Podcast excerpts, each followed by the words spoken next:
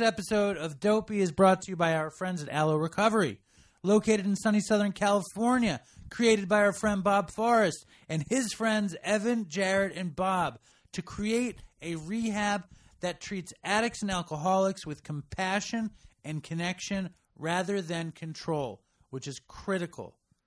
They treat co occurring mental health disorders and have decades and decades and decades of treating addiction. Their detox is a comfortable one, which is so important if you're kicking heroin or coke or alcohol or benzos. A comfortable detox is number one in my book. They have amenities you wouldn't believe sound bath meditation, the spiritual sweat lodge, equine therapy, surfing, probably a ton of other stuff too. If you're fucked and you need a place to go and you're willing to go to sunny Southern California, I highly recommend going to Aloe.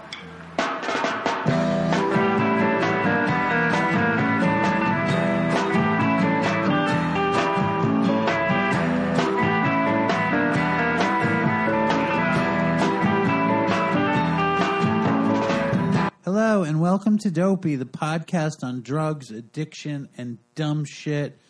And I'm Dave. And this, of course, is the Patreon bonus episode. And I swore to you that every month, if you paid 10 bucks, there would be an extra dopey episode for you. And it is the last night of the month. And I'm not going to be a fucking welcher. I'm not going to be a liar. If I say there's going to be an extra dopey for $10 subscribers, you guys are going to get that fucking shit a month before everybody else. So here it is. And uh, before we get into it, I just want to say how sad that fucking song on the front is. I'm like going to fucking break down over here. Um, oh man, I remember when we got it, me and Chris were doing one of our first call to actions with the Dopey Nation, which was the Dopey Nation theme song challenge. And I really think that we got this song while we were doing a show, and we stopped the show and we played it on the show. And uh, every time I hear the song, it just it's got soul. It gives me the feeling, you know. Um, I'm not sure it's by one of two people. In my mind, I always attributed I attributed the song to uh, a dopey superfan who I haven't heard from in years, which of course is the great um, Joey Pepper or Joey Pepar, as I sometimes pronounce his name. He, I don't know what happened to Joey. I have his email. I should write him. I don't think he pays for Patreon. Joey, if you're listening, throw a shout. And if it is not Joey Pepper, and Joey Pepper was a classic early Dopey fan because at first he would put me down, and I think I freaked out about it on the show. And then he switched sides and he started putting Chris down, and I always, um, it was always so funny. You know, I took it really personally, and then I loved rubbing Chris's face in it when Joey Pepper put Chris down.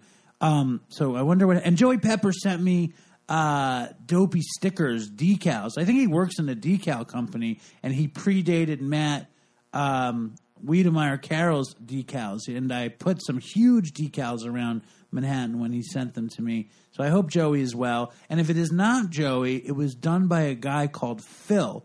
That's all I remember because I remember in the episode me and Chris saying Phil this and Phil that.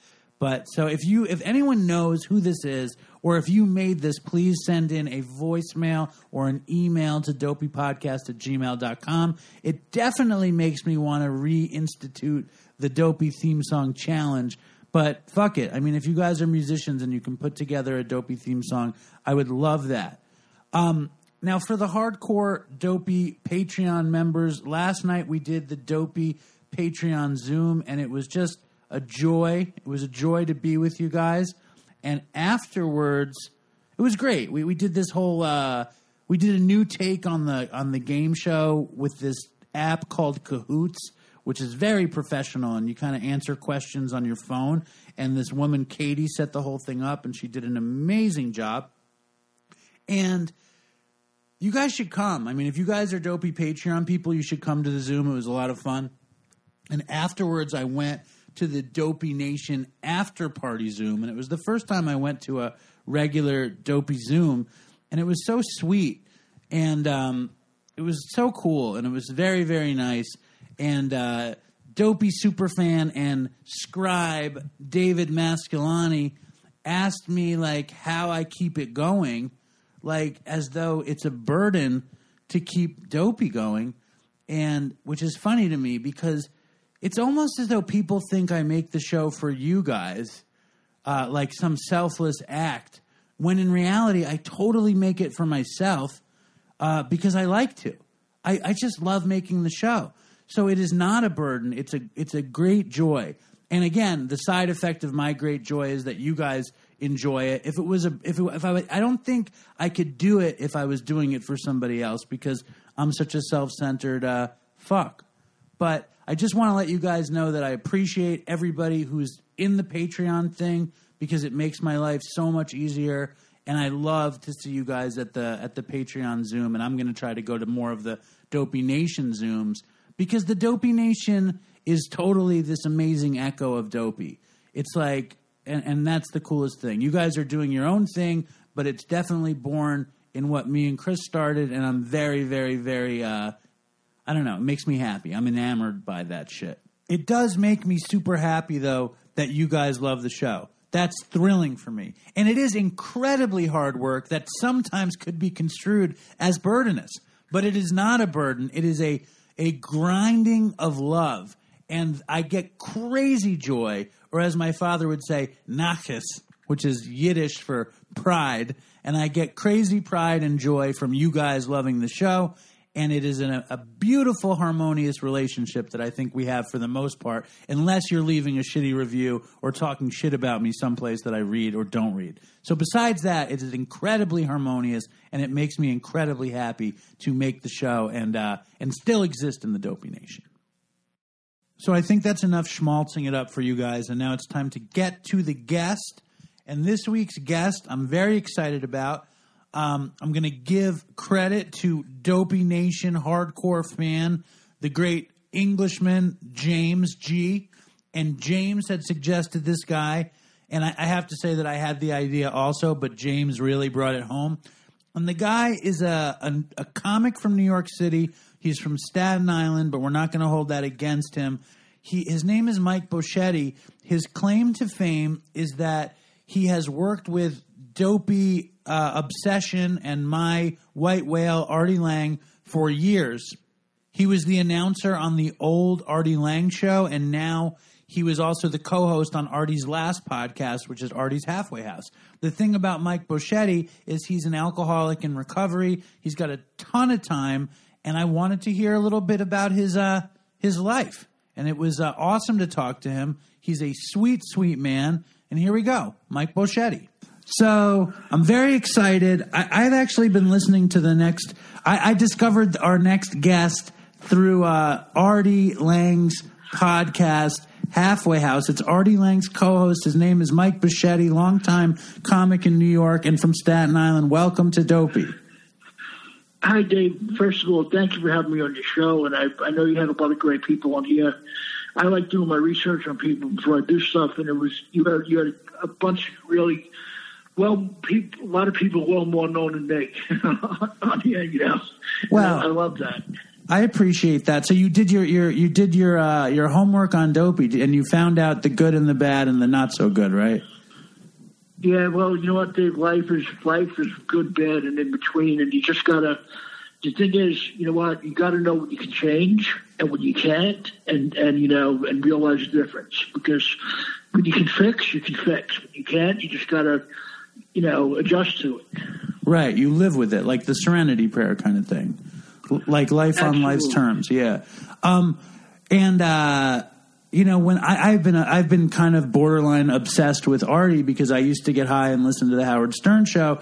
Um, and then when we started doing Dopey, a lot of it was based on Artie's material like when he would get high and tell the most fucked up things he did. So that's kind of like how we started the show. It was inspired by that stuff. And then when I saw Artie did a show called Sober House or Halfway House, I wanted to to see what he was doing and then I heard you and you've been sober for how long? 26 years? Uh, it'll be 24 years on uh, St. Patrick's Day this year from, from alcohol. Yeah, it's incredible. Well, do you, you, you don't use drugs, do you? No, I never. I never really like The only worst thing I ever did was smoke pot when I was young. I never really got into hard drugs because I was terrified of them. Right, but still, I mean, you were. Did Artie pick you to be on the show because you knew what sobriety was, or was it because he loved the way you talked from your announcer days from the Artie Lange show? I think it was just that we had a good chemistry together, and I think that was it. He also knew that I was sober as well, but I think it was a mixture of both, actually, Dave. I think it was a combination of both of those things. Right, um, and um, you know, I hope you guys get back with that show. I thought it was awesome. I thought it was just so Oh, cool to to hear everybody's stories, and I know that uh, you know, I always just have a good thought for Artie. Whatever he's doing, he's doing. Um, how's he doing? Is he all right? I, you know what? I've been hearing he's been doing good. I haven't really had any contact with him since last year, but I heard some other people know him that he's he's doing really well. I heard that he's still sober, which is great. Thank God. I think you know what it is. This whole epidemic just knocked everybody off their feet, and it's still horrible. I, I just wish to God we would just everybody would get that vaccine, wear that mask, and then we can you know have one big celebration when this is over. Yeah, I mean, I, I dream that it will be like that. That the contrast of everybody not being stuck at home is going to be so joyful and so great. So I look forward to that too. And you're in Staten Island now. Oh yeah. And um, Yeah. when did you realize that? Like, we'll go way back. Like, what made you realize that you needed to get sober, or that you wanted to get sober? Oh, it was one event that was really horrible. I started drinking at 14 years old. And the si- sick thing is that the first time I had beer, I didn't even even like the taste of it. You know what I mean? I drank, the first time I drank was uh, Halloween night, 1975. That's how far back it goes. And I, somebody gave me a quarter Budweiser, right? I didn't even like the taste of it, but everybody was drinking, my friends my age, and they were like drinking it down. And they were like looking at me like, you know, you know, it's peer pressure. And I was like, didn't even like it. Again, for some reason, I, I tried it again, and I just liked it, and I started drinking it. It was I, it was horrible because it ruined my early life. Because Dave, I would cut out from school instead of going to high school. I would sit in people's houses. They were my age. We would all cut from school and be drunk by like eleven, twelve in the morning. It was horrible. Right. So, and when did it? When did it start happening? Like alcoholically, like you tried it when you were fourteen. How soon after were you just drinking all day? Within a year, maybe, Right. what, maybe within a year or so. Yeah, about a year later.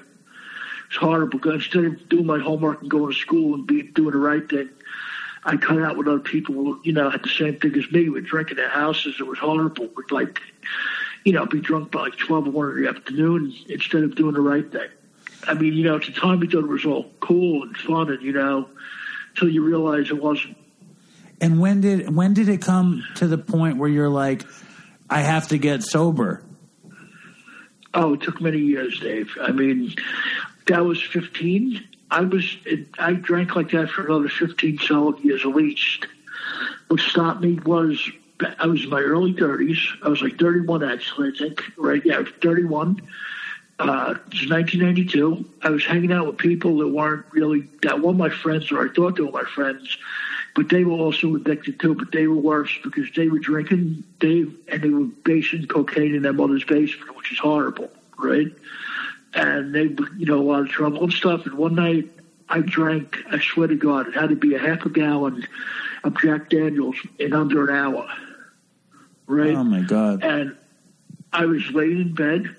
I started throwing up and throwing up. Like I kept thinking of all the people that were young like that. That you know what I mean. That like I was thinking of Jimi Hendrix dying like that, and other people it was horrible. I just couldn't. I kept praying, please don't let happen," You know what I mean? And it was horrible. And that was like in '92. But the sad thing is, Dave, you think that would have stopped me? Idiot that I was.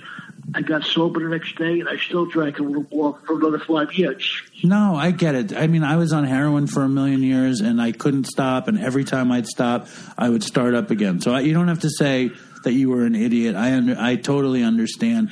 Um, I've been like listening to the, the your podcast with Artie, and you're talking about uh, the wild days in Manhattan. Um, did you? When did you start doing comedy? Well, I'm going to ask you, Dave, how, if you don't mind me asking you, right? How old are you? I'll, I'll be 60 in a couple of months. I'll, I'm 46. I'll be 47 in Okay. June. And I and, so we're and close to the same time period. But, Yeah. but we're close. So you, I mean, you grew up in New York when it was a hellhole too. yes, yes, I did. I grew up with before. Che- I grew up before Chelsea was gay. I grew up when Chelsea was still tough. Wow. You know.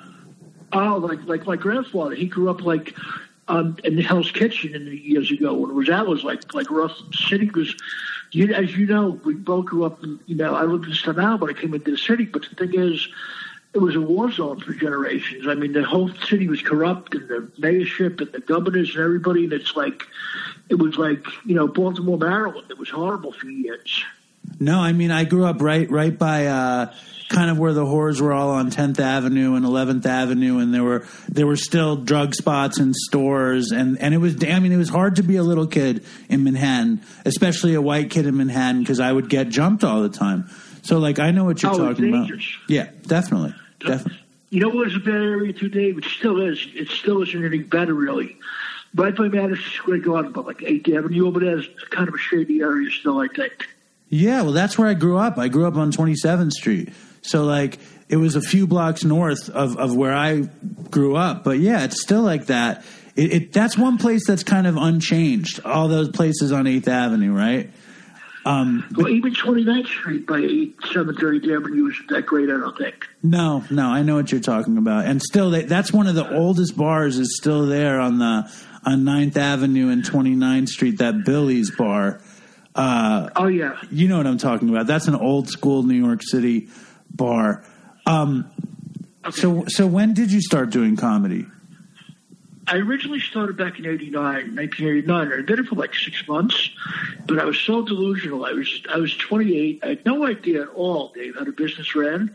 And I thought in the first year I'd be selling the garden now like Andrew Dice Clay. You know? Right. right. No idea how the business works, right? But I got kind of frustrated fast, and I stopped. Then I came back in 1992, and, and I've been here ever since. But uh, it, it, it's fun, it's funny because I actually did. He's one of my favorite comics on the planet. I love him. I actually did did get to meet him a couple of times, a bunch of times, and I kind of became a friend to him in a way. Andrew Dice Clay, I love him. Yeah, I, I waited on him at Katz's once. It was a highlight of my life. Was he, was nice? He was very. He's very cool. He was super cool. He was super fun, and and and he was nice. It, it was awesome. He was exactly the way you expected him to be.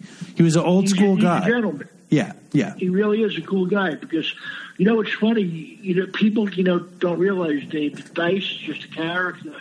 There's a big difference between Andrew Dice Clay and Andrew Silverstein for sure. Right, right, right. Absolutely. Um, when you started, though, that was before you got sober. Was that challenging? Would you find yourself drinking a lot when you were performing? Like, what was that like? Well, you know what's crazy, Dave? I was drinking then, you know, in those days in '89, and I never went on stage drunk because I was afraid to, because I wanted to keep my wits about me. Right. I mean, I did drink a little bit in the early '90s when I did comedy, but I never got drunk. Maybe I had a drink or two, like, but not get wasted. And I did get wasted one time at a comedy club. One of the last times I drank, got really wasted was back in 1996, and it was horrible because I got, I, I was so drunk, I was like falling down drunk, and I had, I traveled all the way back home like that by myself, which is dangerous in the city. I'm like, whoa, never again. Right. Um, I watched the movie, the Who is Mike Bocchetti documentary, which has some like real huge legends of New York City comedy, like Colin Quinn and Artie and uh, Bill Burr and all these people, and they love you and they love your offbeat sensibility. Do you think that your your your act became more refined once you got sober, or, or was it was it was it similar when you were still out there? Um, you know what, Dave? It, it kind of changed when I when I get sober because when I was drinking in those days, I was very filthy and over the top. And like I loved, like I said, I loved Andrew Dice Clay. In fact, it's so funny because I wish I had pictures of tape of it. I was a lot thinner. I was younger. I was smoke, chain smoking cigarettes, which I stopped smoking over 20 years ago. And I was cursing my ass off like Dice heckling woman. It was horrible because I was a miniature version of him. Then, you know, I I uh, found myself and I, I started becoming myself more. Then when I stopped drinking, I really found myself. Right. And did you get um and and like what were the things that like Uh, you said that you would lie in bed and think about you know you're around all the people who were smoking the coke and like you were thinking about the people who had died and like but what was it what was it that pushed you into it like was there anything personal that happened or what made you realize that you needed to to start over I just got tired of it, you know, after a while because, you know, like I said, it took me another five years after that to stop. I just got tired of it. I got older, and I was like 36 when I stopped. And I started, you know, I always had, I got so drunk. I didn't just drink to have a couple of drinks, like be sociable. I drank to get shit faced and get out of control. That was the goal, which is, you know, all the time in those days. Yeah. Especially when I was younger. And I had always had a hard time with bad hangovers. I had some two day hangovers, not even one day, two. And I was 36 when I stopped, and I was like, whoa, I'm, you know, not old, but I'm like not 15 anymore doing this. I was like, I can't take this physically either, and, and mentally and emotionally. And, and I just picked St. Patrick's Day because that's one of the worst drinking days of the year to stop. right absolutely uh, did you go to did you go to 12 step meetings or anything or how did you do it Oh no, I was very, very blessed, Dave, because my dad was in recovery. He was an alcoholic. He went to AAPS, right? He loved the program. Now, don't get me wrong, right? I'm not a program group kind of guy because you know some people it helps, and God bless them that it does. This helps for them, you know, when they can, you know, get to a group together. But I never did it because I just felt like I'd been stuck around that environment all the time, and I, I had to like you know, cut myself off from it and just do it on my own, you know, which is like tough, but you know, that's everybody finds a way to do it their own way. And like I said, programs are great. It helps a lot of people. And I think it's wonderful, but I was never that kind of guy. I just stopped and just never looked back. that's crazy And I was very blessed. See, I could never do it. I could never just stop. In fact, I would try to stop all the time and I always failed. And I never wanted to say like that I was a program kind of person because I never saw myself that way. And yet in the end, I needed it. I needed the help. You know what I mean? I needed structure and I needed instructions. Um, Well, I also have, you know, I, one thing I did need therapy for though. I have major OCD, and I, I have it for many years, and I, I but I've been in recovery with it for like I haven't had an episode of OCD, uh, severe- one, in fif- 15 years now. That's amazing. Yeah, I mean, You do, you, do you think that the OCD, uh, do you think that the alcoholism uh, messed with the OCD at all? Did they interact? Oh yeah. Oh, it totally was horrible because when I got OCD, I was 26 back in 1987. Right, I started getting it like December of '87, and I thought, you know, alcohol would take it away to self-medicate, right? But what people don't realize is that booze or drugs, you know, enhance men- mental illness. They make it even worse. They bring it out even more because you know, it brings it out even more. It's, you know, so I was like, it was, I thought it would be a cure-all drinking it away, but it didn't help. It made it 10 times worse. It might have even added, though, to the OCD. I think it did. Well, that's the funny thing. It's like you, you get high or you drink or whatever in order to get out of yourself, like you said. You know, you said to get shit faced or to get crazy. I did it just to not think. And then you think you're not going to think, but it winds up leaving you with all this other misery to think about. And I bet it does similar shit with the OCD. Oh, yeah. No, you, make it worse because, but the thing is, you know, Dave, I had a lot of vices. I had drinking. Like I said, I, I, I still, you know, eat wise, I'm good with my food now, but, but I also smoke cigarettes. For, I started smoking at 12. I stopped smoking uh, back in 1998. Wow, you started like smoking cigarettes when you were 12. That's Yeah. serious. Um, and uh, one of the funniest bits that I, I heard on uh, on the halfway house with Artie was uh, the story of the East Village and whoring it up with Buffalo Annie. Is that a true story? Oh yeah, yeah, yeah. That definitely is a true story because, it, I mean, you know from living in the city how like how how like you know hookers were ran rampant in those days, like street hookers or like you know hooker you know whorehouses you could find. You just had to know the right people to get in. You know what I mean, right? But like you said, but otherwise you would find hookers from Delancey Street all the way to Harlem and back, you know, in those days on the street and everything. They were all over the place. Now, you know, it's not like that as much as it used to be. I don't think it, uh, you know what I mean? And, and yeah, that's definitely a true story because, and it was a scary place because, you know, the East Village was a horrible place too in those days. Sure, it was. It was tons of drugs on every block. It was dangerous. Especially Alphabet City. Oh, it still is. It still is. You I know, think, I think Alphabet City is kind of sketchy still. Definitely, because of the project that's there on Avenue D. You know, it has to be. I don't know what it would take to change that. And we always used to, to talk about that at Katz's, you know, because I came to Katz's when gen- gentrification was totally in effect. And I would, and I would, I worked at Katz's uh, when I was a kid also, like, uh, in in 96 or 97 right? And i lived on uh, on ludlow street and uh, there were oh, there were heroin dealers in the building you know that that ran the, the heroin out of the lobby. They would keep it in the stairwell but they wouldn't fuck with the people that lived in the building. It was a different world you know? It was like what oh, you're yeah. talking about. And i'm sure it was the same thing with the with the brothels and whorehouses around too Oh, because you know why? Because all gangsters own those places. You know what I mean? All like gangsters own those places, and you, you really had to watch your piece and Q's because not only that, like you said, it's funny you mentioned about an area my Katz's because like I remember the first time I ever went to Katz's was in the early '80s with my friend from Staten Island. His family knew about it for years because they were from the city, from the Lower East Side. They lived there, right? They knew about it forever. And the first time I went to Katz's was back in '83 right? And Dave, this is how is how long ago this was. Um, what do you call it? A, a pastrami sandwich at Katz's and a dill pickle, which I love, and a soda cream soda was four dollars. you know how much it is now, Mike? It's like it's like for It's that like for a- it's like thirty bucks. Yeah, it's it's a little bit less than thirty bucks. Yes.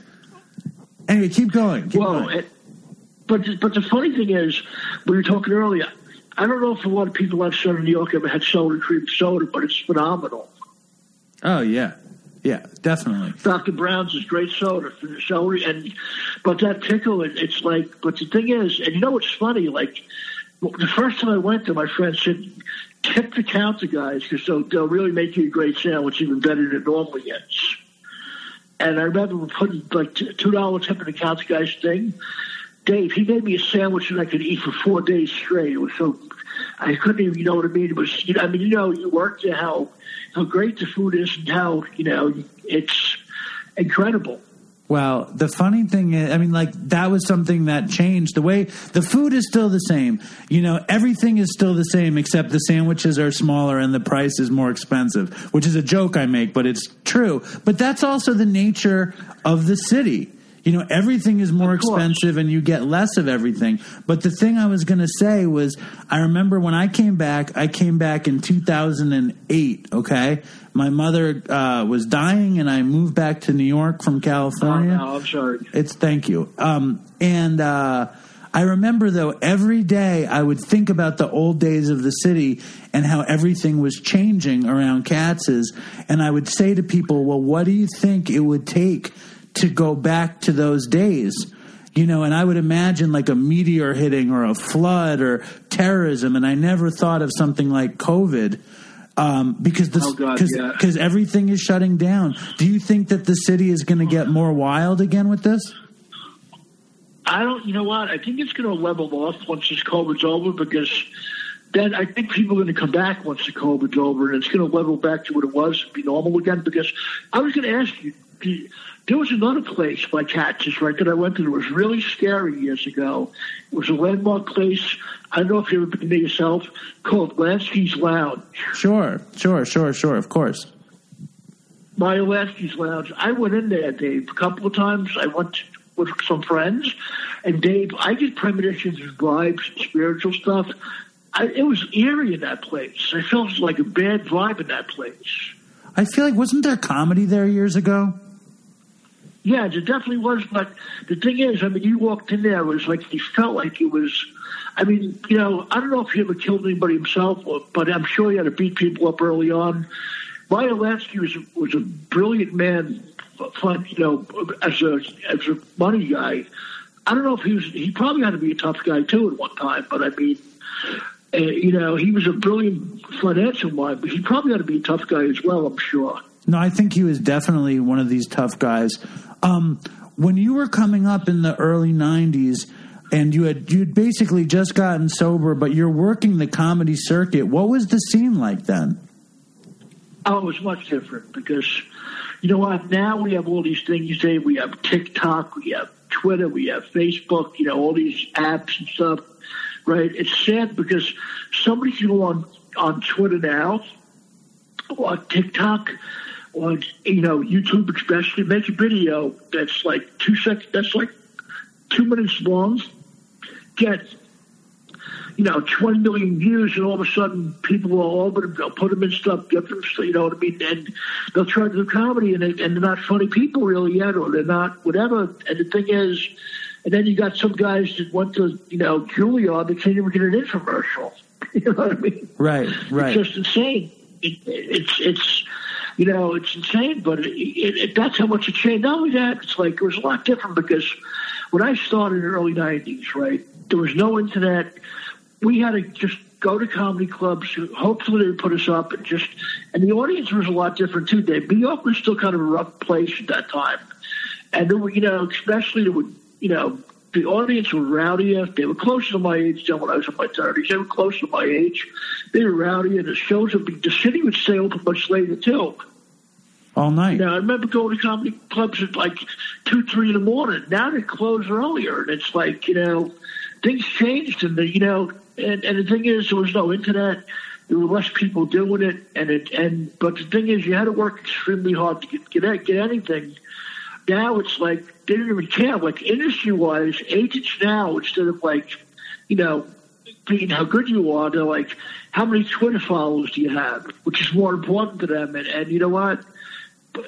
As, as we both know, like, okay, somebody could have 200,000 Twitter followers, but how many of them are real people that are their fans? You right. know what I mean? Because right. it's all smoke and mirrors. Because you can have Dave. I had like I think like thirty thousand Twitter followers, right, at one time.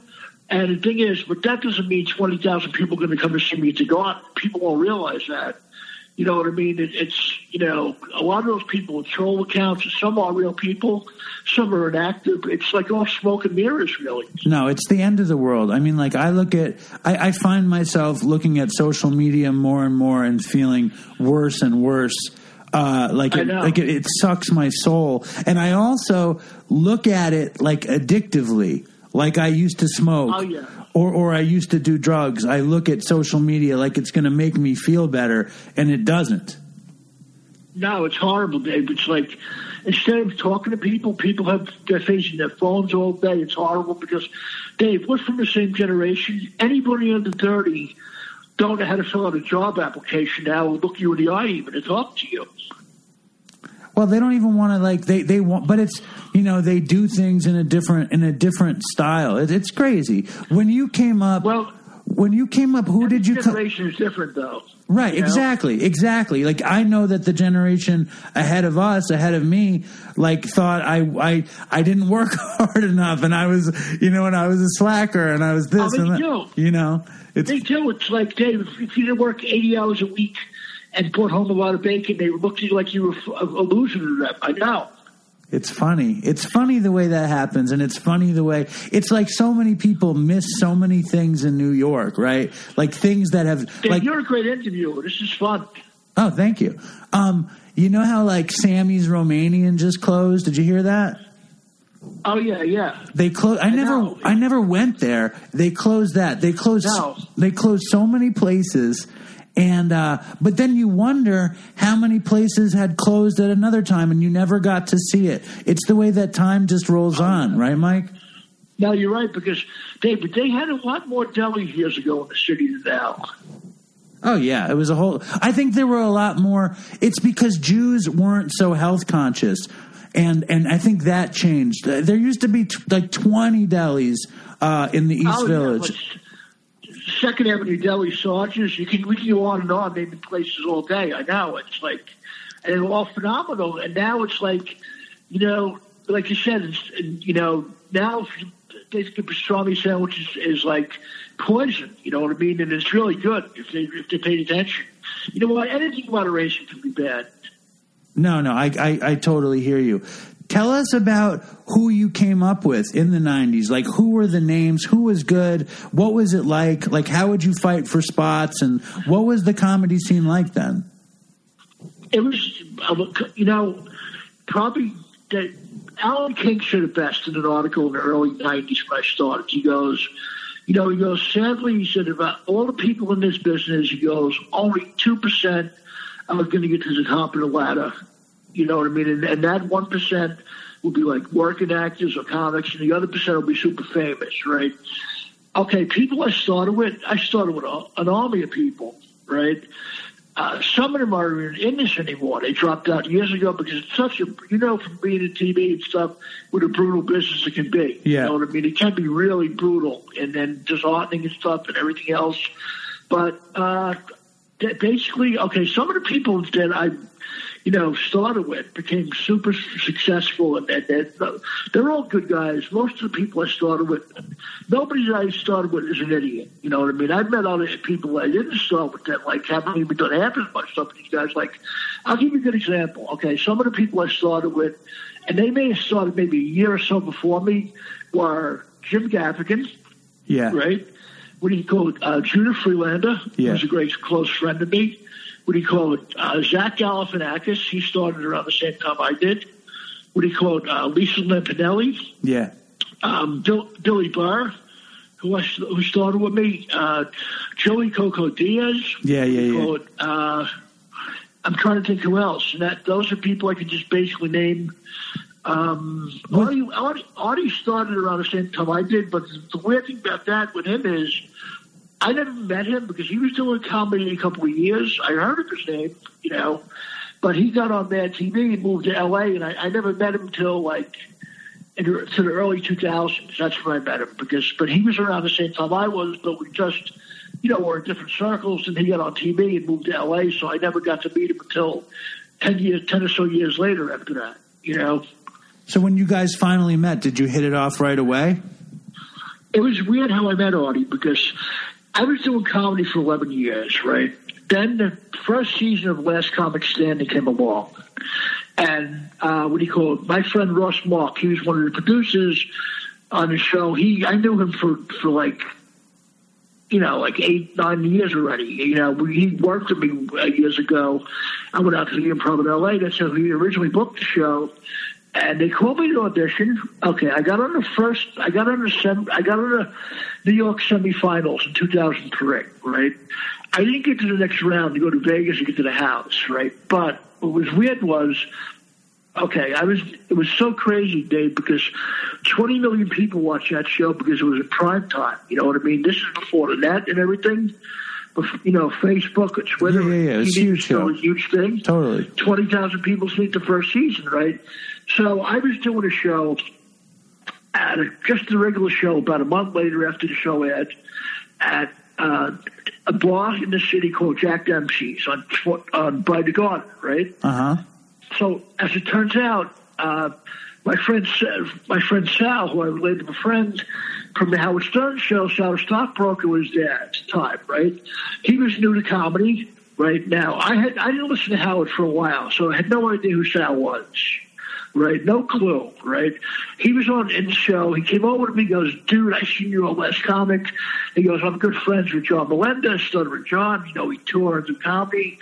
I'm going to get in touch with him, and you know, we should, you should tour with us." And I'm like, I was thinking, you know, because, you know, at first I was like, you know, for 11 years I heard all kinds of bullshit, cur- sorry for cursing, all kinds of nonsense. No, people, curse as much as you want. Cursing is legal. Okay, totally. Please feel Okay. feel fucking Thanks. free, Mike. Okay, okay, thanks. I heard all kinds of bullshit and nonsense for 11 years from people. You know, people always like, we'll do this, we'll do that. You know, this, you know, from being in this, how much, how much, how much talk is cheap in this, and people like to talk a good game a lot. You know, right? Sure. So at first I was like, yeah, yeah, okay, right. So the next day, Sal called me up. I go, who is this? He goes, it's Sal. He goes, you think I was going to call you? Did did I? Right? I was like, no. And, he's, and then he goes, look, I talked to John Melendez. He wants to come down to see you do comedy before he tours because, you know, it was only a couple of minutes you're on the show. And he goes, okay. So a couple weeks later, I set it up with John. It's so weird because John came down to see me uh, a couple of weeks later. He just got done seeing Joan Rivers. How crazy is that? Right? Yeah. He was good friends with her. He wanted to see how to come to see me. Okay, now I didn't Uh, at the time John had long hair. I was a fan of his you know now it's just, you know for years he had long hair at the time you know and everything but but but this time he had a short haircut and everything so I didn't even recognize him. Yeah. Right. He come over to me. He goes, "Dude, you were hysterical." And, and, and like Sally, you know, I'll call you. And at first, I was like, "Yeah, you know, whatever." Right? And then about a week later, my mom goes, "Someone named Stuttering John called for you in the house." I'm like, "What?" She goes, "Here's his number. Call him back." Right? And now, I, I, when I first met him, and him especially, I was very laid back and very shy because you know people knew John forever. He was a celebrity on Howard. And, Yeah, yeah. You know, people knew him. Right? It was kind of intimidating at first to be a friend with him because, you know, why? It, it was just I wasn't used to having people with celebrities as friends. You know what I mean? It's very awkward right at first, really like intimidating. Then he told me one day, he goes, "Look, I can see you nervous." He goes, "There's no need to be." He goes, "We like you. You know, you're a friend to me." And he goes, and he goes, and I go, you know what? But there's nothing I can do for you. I'm not famous like you guys are. He goes, I don't care about that. He goes, you're a good guy, you're a friend, and I respect your work and your talent. I don't care.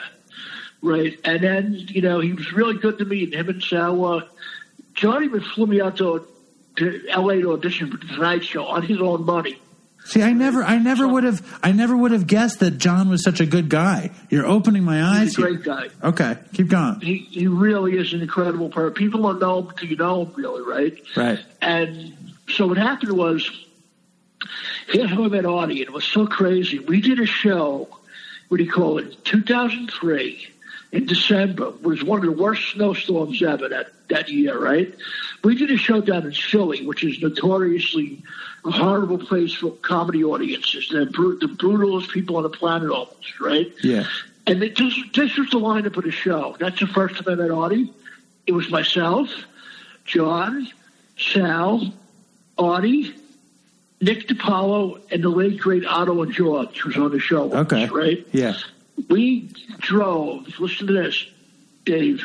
You know, Philly's normally like an hour and a half away by, you know, by maybe two hours by car. It took us four and a half to five hours to get there. The snowstorm was so bad, right? And this is the first time I met, you know, and we, we get there, and I get on stage, and they start heckling me, and I turned to Billy Berwick that, that night, and, and Billy, and Artie seen that, he was laughing his butt off, and that's how I became friends with him. He goes look, here's my, my number, you know, stay in touch with me and everything, and then, you know, I would talk to Artie once in a while, and then, you know, we, we we stayed friends over the years. Then in 2012, uh, when him and Nick had that TV show, Yeah. he, I never bought him. To, I never asked my friends for anything, Dave. I never asked anybody famous for anything. They put me in stuff in their own thing because I liked them as people first. And you know, if you can, friends can help you in this. They will. There's no need to hassle people. You know what I mean, right? So Artie called me up a couple of days before the show started. He goes, he goes, look, me and Nick are gonna have our own TV show on every night, Monday to Friday. We we want to hire you as our announcer. I'm like, what? You know what I mean? And you know, and then they tested me out, and it worked out. And then we were on TV together for a couple of years, and then you know things happened, and he you know got his thing. But he's a wonderful guy. We've had our differences in the past. I'll be honest with you, because he liked to break chops sometimes, and you know, so did I. But you know, I felt sometimes I felt it was like too much, and then. You know, we had our differences, like I said, but Sometimes, still a great friend. some sometimes he seemed too mean to you on that show. And you know, I'm kind of a dick. Like I can be a dick to my co-hosts, because it's funny because you think it's funny. But I, I remember like I was like, no, you're being too mean to Mike. Uh, but I, I figured you guys get along, and I figured it was mostly just shtick. But I, you know, it, it could be tough, right, to have somebody who Oh, it breaks. can be tough. Yeah, I get It that. be too tough because, like, I'll give you a good example. Like, right now I'm having so much fun with you, right? It's just cool because you're a great host and this is enjoyable. And we both had, you know, similar circumstances with various things that happened to us. And the thing is, but like, you know, like some radio shows you go on or shows, you know, I don't believe in bullying. I believe in just having good content. Yeah, I mean, no, I mean, but that's like that takes you know work. I mean, I even talked to Artie about that. Like he didn't understand that he was good at vibing. He thought he needed to make jokes all the time, but he's great at vibing. You know what I mean? He no, would. He you would. don't have to be a joke machine. No, because you, like you said, you got to have good interview skills like you do, and have good content. Both. Well, that's you know, I, I think that's I think that you guys will come back, and I think that when he gets a little more time, he'll get it. You know, he'll get his head on straight. I have faith in that. Oh no, he de- he definitely will because he's great at what he does. Right. I think it's just a matter of like.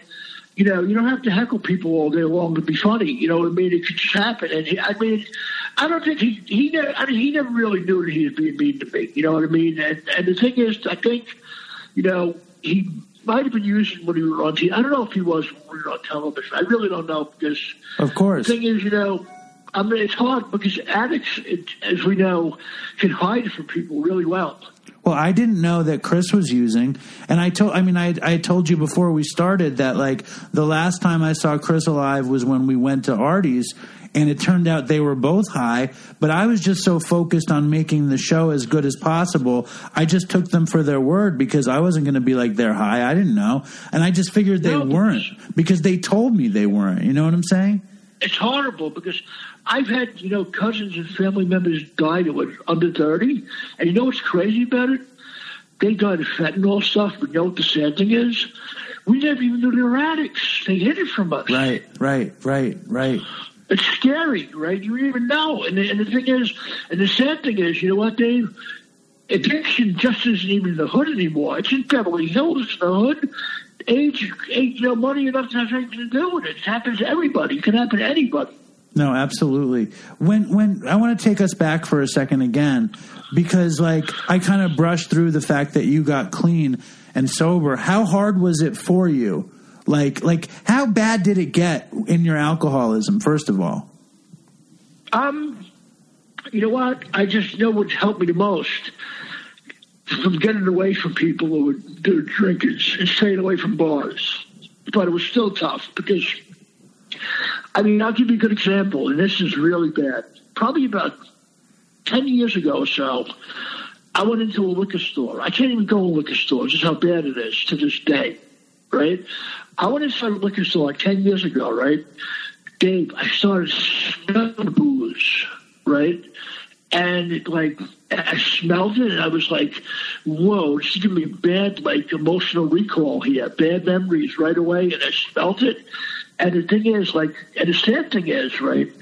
Okay, when I drank, basically, I you know it was the seventies. You know, it was like you go to an old man's bar, have some shots of Jack Daniels, drink, right?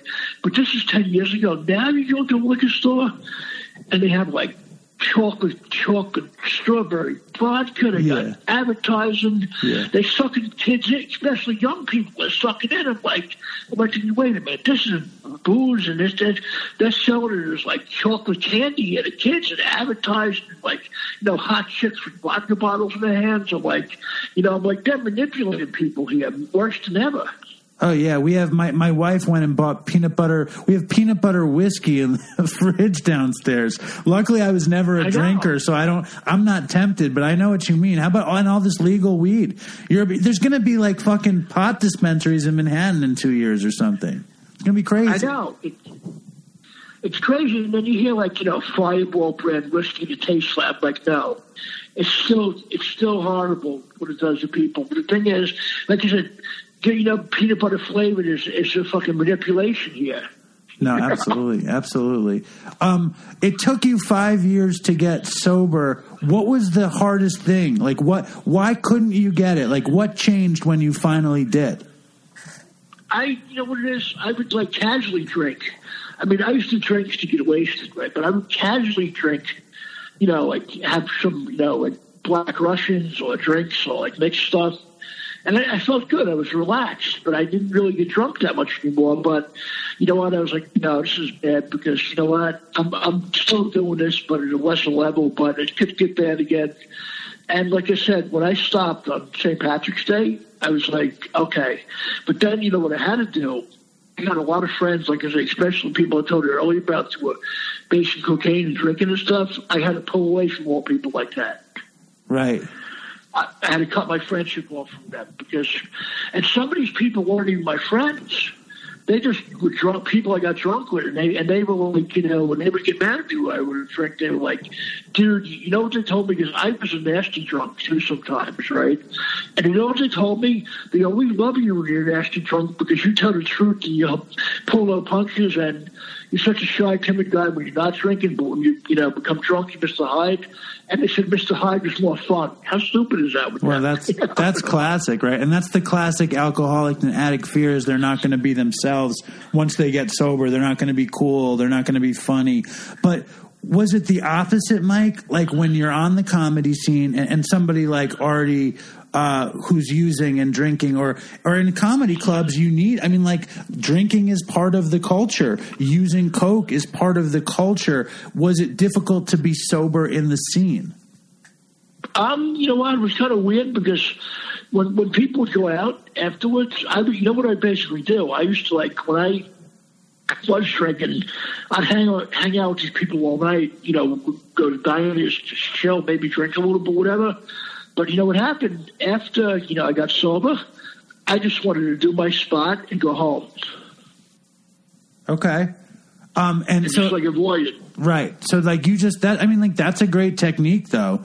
You know, did you feel did you feel bad like you were missing out or were you like I did my spot, I did well and I'm I'm ready to go home or did you feel sad that you couldn't hang out? Was it a did you feel well, the sadness was, over that? It was a mix. It was kind of sad and kind of happy in a way because like I was happy that I was sober, but I was sad. But you know what it is too, because part of me was thinking because, you know, like you just said, a lot of comics and actors, you know, and stuff, you know, they drink and they party up and they get high, and you know, and that's how they become close friends and everything, right? And the thing is, I never hung out with them like that. And I was thinking, wait a minute, they're all hanging out, and then all of a sudden, people help people in this business, you know, because they were in that circle and they're drinking and partying and everything. And I'm like, you know what? I felt like maybe it would have helped me more career wise, but it would have hurt me at the end of the day. Oh yeah, you wouldn't have been able to. You wouldn't have been able to have a life. You would have had no career. Maybe you would have had a little bit of a jump, but you. I mean, that's what it does. Is it? It, it takes away your choices. I mean, look at look. I mean, that's what happened with Artie. He he had everything oh, yeah. he ever could have wanted, uh, except sobriety, and he lost everything he ever didn't have. You know what I mean? It's like uh, you, know, you know who's a great guest on podcast on uh, Halfway House, and I make sure I didn't bother him too much about it uh, Chris Farley's brother. Yeah. Kevin is, he was on there, right? And, you know, it's funny because was running late that day and Kevin Farley was on there. And I candidly talked to Kevin before Artie got there. And I said, look, Kevin, uh, you know, we're going to interview you today. And I said, look, I thought your brother was an icon. He's a brilliant genius, right? And I know I'm sober myself for years. And so I was my brother, and I go, look, if you don't, you know, if you don't want to talk about him, I don't want to make this a crybaby fest. That's what I tell him to talk about him and, and say, you know, and all kinds of stuff. And he goes, no, no. He goes, I appreciate you telling me that, how much you love Chris, and, and you know, and that, you know, that you didn't want to, you know, bring any bad memories out. He goes, no, no, it's perfectly fine to talk about it because I think it helps when I talk about it. That's what he said. And he was really a cool guy. And, he, and the scary thing is, Dave, he looks so much like Chris. Right. Right. I re- I remember that. I remember that interview well. I listened to all your episodes, but I remember that uh, he really carried a, a great recovery message. Mike, I know you don't have that much time, and it was just so awesome to have you on the show. It was an honor. And listen, can you do me a favor? Can we stay in touch via phone and email? I like having new friends. Yeah, yeah, yeah. I'm, I'm, I'm always available. Whatever you need. Thank you, Dave. And I, I can't wait to hear this. And I'm in some great company with all the people you have here. I appreciate it. It's going to be fun. All right, Mike. Thank you, man. Have a great day. Okay. I will. Thank you, Dave. I appreciate it. Have a great day. It was so much fun. I can't wait. Let me know when this comes out. I'll let people know. All right. Thank you. Thanks, Mike. I got you. Bye. So again, that's the great Mike Bocchetti. Uh, love having him on the show. Uh, sweetest guy. You know, I had a feeling he was going to be the way he was, but he was even somehow kinder, more down to earth.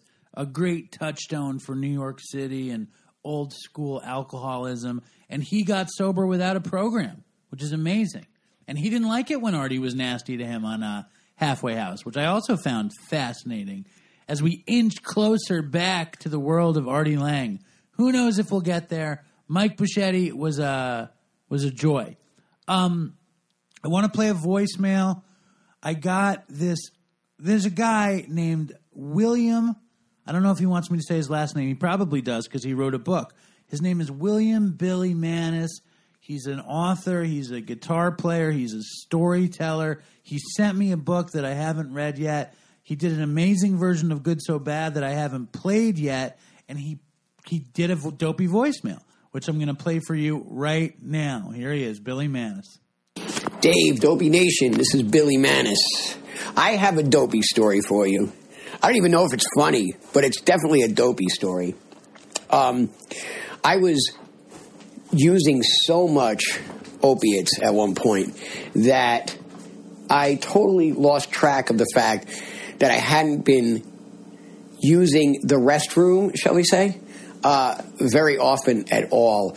As a matter of fact, I was really skinny, so I was like 125 pounds, but my stomach got really distended. Have, have you ever seen like a snake after it eats like a mouse? That's what I kind of looked like. So, um, I, I went to the doctor because I, I, was like, I looked really weird. I felt horrible. No matter how much I used, I felt, you know, just, I couldn't hardly move at that point. So I go to the, the doctor and he's like, you got to go to the hospital and get a colonoscopy. We got to figure out what's going on here. So I do it because I normally I wouldn't do it, but I felt so bad I, I, I was I would just do anything they told me.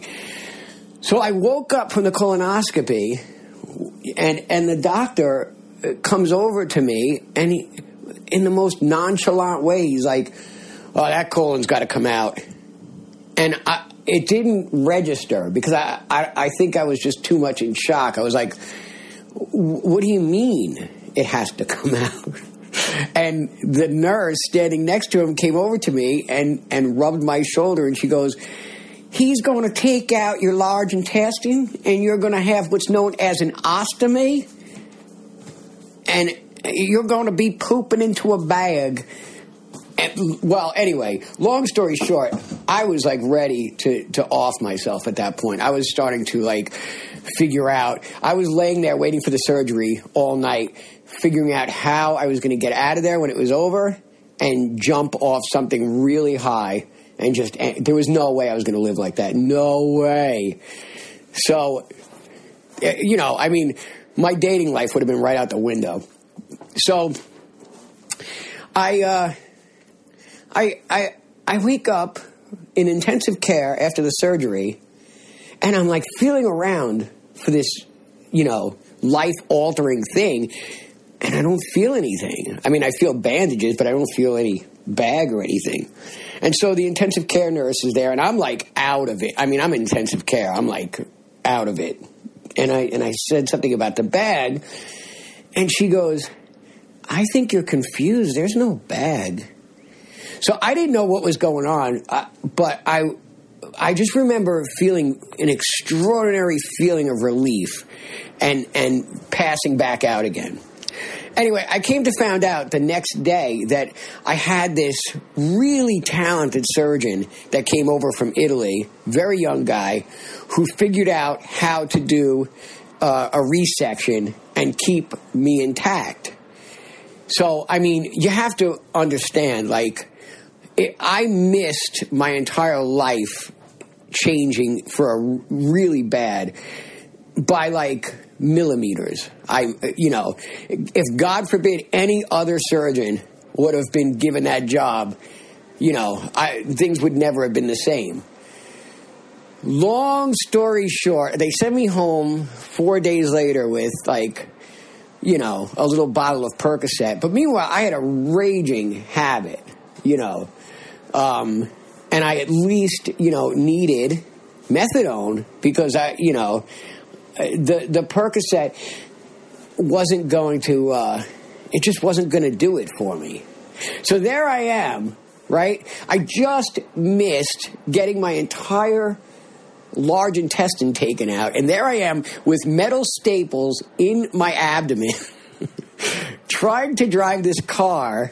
Which would not idle, so I had to like have one foot on the brake, one foot on the gas. I, I drove it like the equivalent of like an hour away to get 110 milligrams of methadone with like staples in me, like, you know, I mean, I wasn't supposed to be anywhere near a car. And what's even worse about all of that is that I had one chance. You know, I, I came so close because of dope to losing my entire intestine. and instead of instead of, you know, praising doctors from Europe and living a better life, there I was days later driving with staples to get more methadone. So this uh, this disease is no joke, man. But uh, thanks very much. Stay strong, Dopey Nation, and toodles for Chris.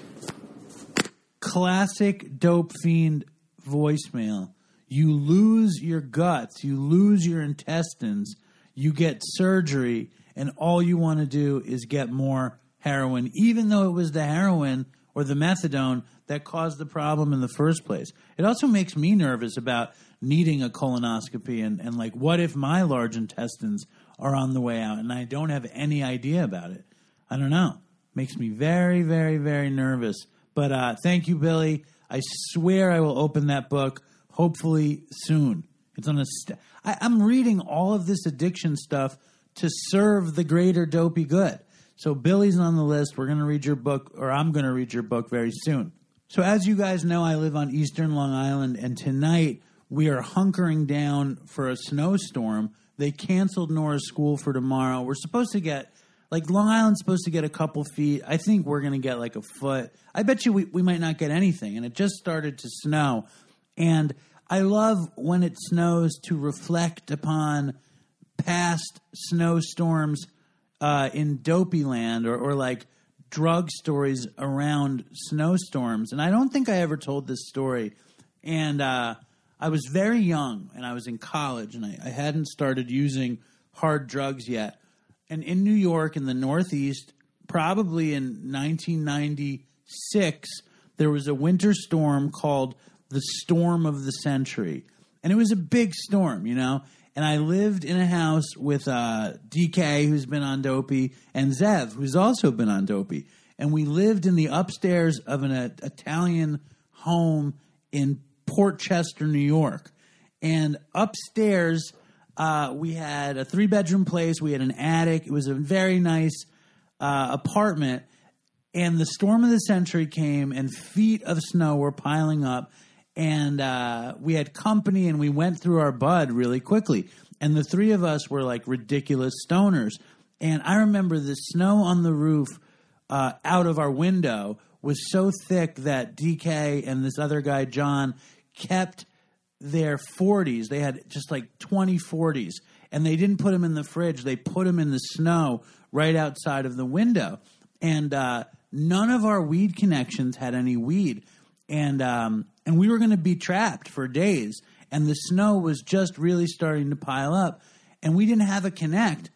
And um, we were young, you know, and I didn't know I didn't know where to go. Really, I, I didn't think to go to Manhattan for some reason. I figured that would be ridiculous, even though that's probably what we should have done. But we might have gotten snowed in.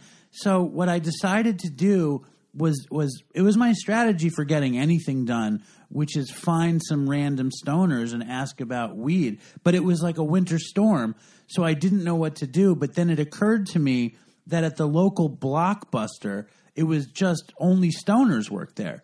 So me and DK drove to the local blockbuster, and that's that dates me. But we went to the local blockbuster, and the kid behind the counter wasn't a stoner, it turned out. But a kid online was. And he said, uh, I don't know where to go around here, but I'm from New Rochelle. And I know this project that always has Bud. Just go down there. And there, there, it was like nobody even had cell phones then. I don't know. None of them had beepers. They gave us an address, and um, and it was getting late. It was probably like five or six in the afternoon. So by the time we were driving down there, it was dark, and the snow was so heavy that driving to New Rochelle from Port Chester, it was like going into hyperspace in Star Wars, the way the snow was coming out the window. And we, we drove, Dave is an amazing driver. DK uh, was just an amazing driver.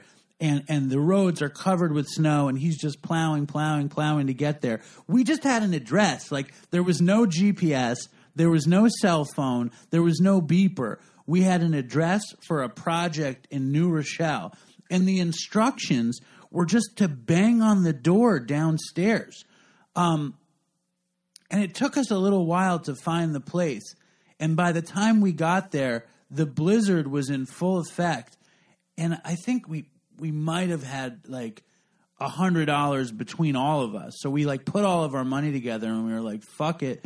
Let's just get as much bud as we can so we could stay high during this thing.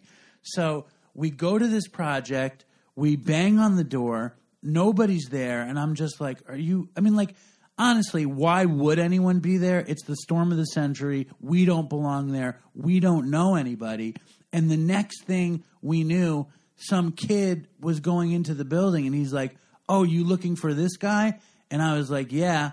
He had bud in his pocket. I gave him the hundred. He i think he gave me two quarters um, so a half ounce for a hundred bucks. We drove back slowly. It was super swaggy bud. It was the schwack, as we like to call it. Or it was really like mid grade bud, but it was swaggy compared to the other bud we were smoking. And, uh, and we managed to stay high during the storm of the century. And, and I think whenever there's a snowstorm, I think back on, uh, on drug stories of, uh, of winters past. And that's just a classic innocent stoner's tale. Now that leads me to the next request, which is like if you guys have good winter copping dopey stories, please send one to dopeypodcast at gmail.com. We need more stories. We need more voicemails. We need more emails. And I'm going to read one more email before we go, before this bonus episode is over. Here we go. This was my freshman year of college. Let's see who it's from. I don't even know who it's from. It's from a guy named Sam, but not producer Sam, a different guy named Sam. He says, This was my freshman year of college. I had already worked my way through a bottle of MD 2020, which is Mad Dog 2020, and had started on a pint of something else. My roommate and I were in a car with three other people on the way to see an Of Montreal concert in Denver. One of the other kids in the car was from Turkey and I recall talking to her about the Kurds, something I probably had read a Vice article on and considered myself to be a bit of an authority on. I vaguely remember making it into the room, but my next concrete memory is of waking up in a 6 by 10 tile room and realizing I didn't have any of my shit. I was missing my belt too and couldn't keep my pants up. The drain on the floor read urinal. The, there was a window that gave me a narrow view from which I could see a few other doors with windows like my own. I didn't know where I was or why I was there, so I started yelling as loud as I could to be let out. I heard someone yell back, Shut up, you American piece of shit, in an accent I heard as Middle Eastern. I guess because this happened in 2014, my next thought was that I had been detained by ISIS, but that seemed too outlandish. Plus, my cell was clean and I felt okay, so I concluded I was in a Turkish prison. I started screaming that I was an American citizen, demanding to see the ambassador. Others in neighborhood cells, uh, neighboring cells, starting to join in. Yes, we are Americans. I don't know about you guys, but we have rights in our country. Eventually, someone came by with a cup of water and let me know that if I was quiet for an hour, they'd let me out. Fucking shit, I thought. You could have let me know that to begin with. So I shut up, and an hour later, they let me into the general ward of Denver Detox. When they did my outtake, they told me that I had been put into isolation because when I got there, I made a dash for it and tried to hide. They gave me my possession, my possessions, which consisted of my belt, hat, and a dead phone. I had lost my wallet, so I couldn't pay the $150 fine. So I eventually had to shell out $300 for my stay. They let me charge my phone so I could call someone. The only person I knew in Denver was my old camp counselor, who I was supposed to meet at the concert the night before. He gave me his address and I made my way over. I remember sweating out a lot of alcohol and, on, and a long walk to his place, and that he quickly got me sorted out with a few bowls, some powdered benzo research chemicals, and jamba juice. I had missed class that day, but the following day he promised to cart me the hour south back to my college. I puked on his couch that night, a, a slight I eventually repaid him for with a half a dozen Xanax. For about a week, the events that led to my admission to Denver Detox remained a mystery, except for the pack, fact that I had purchased 10 more dollars of something from a liquor store near the venue. But I decided to check my email and saw that a woman from Denver had contacted me. She let me know that they had discovered me passed out on her porch wearing one of her husband's slippers. They had cared for me until the paramedics and police had arrived. My last name is also a common first name, so the police had been unable to identify who I was, and I kept giving them my East Coast address. I should have been mortified by the email this woman sent, which came entirely from a place of care and concern. But my main takeaway was that I was graced that I was graced by God, had avoided arrest, and probably could have lied to the detox people about who I was too and avoided a bill. The lady mailed me back my wallet, and I continued to drink myself into a state of confusion on a pretty regular basis. I recall an incident that following summer where I asked the girl I was seeing at the time, mid sex, Do you think my girlfriend would be mad about this? But that didn't seem to phase me much either. I hope this story makes the dopey cut. I have been loving all the new stuff. Also, I'm still in the market for an Oy Vey hat. If you still have some, please let me know. Sam. Uh, Thank you, Sam. That's a crazy story.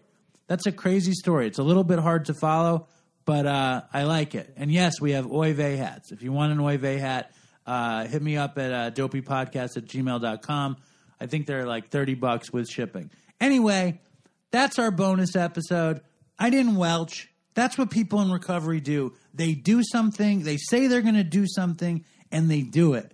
I, I fucking, whenever I go to the grocery store, I always like I'll put the the box of the case of seltzer under the the shopping cart and I get to the checkout and every time I know that I could go through the checkout without paying for the seltzer.